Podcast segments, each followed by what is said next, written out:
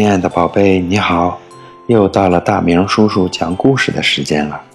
今天我们要讲的故事是《老爷爷的帽子》。冬天到了，北风呼呼地吹，天气很冷。有一只小鸟真可怜，它在树枝上冷得直发抖。一位老爷爷走过来，看见小鸟，心想：这只小鸟多可怜呀！这么冷的天，它一定会冻死的。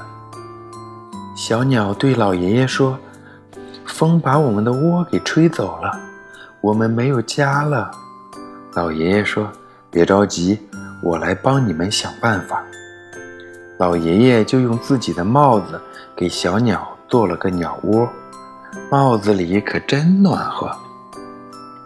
小鸟想到树林里还有很多怕冷的小鸟。就把他们都叫来了，一起飞进了老爷爷的帽子里。他们非常感谢老爷爷。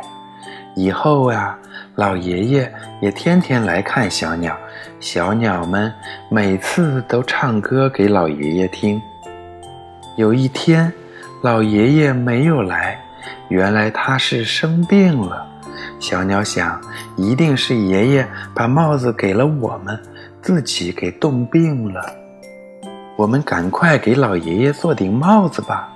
小鸟们就用自己的羽毛做了一顶帽子，送给了老爷爷。老爷爷非常的感谢他们，他的病很快就好了起来。好啦，今天的故事我们就讲到这里啦，晚安，宝贝！明天请继续收听大明叔叔讲故事。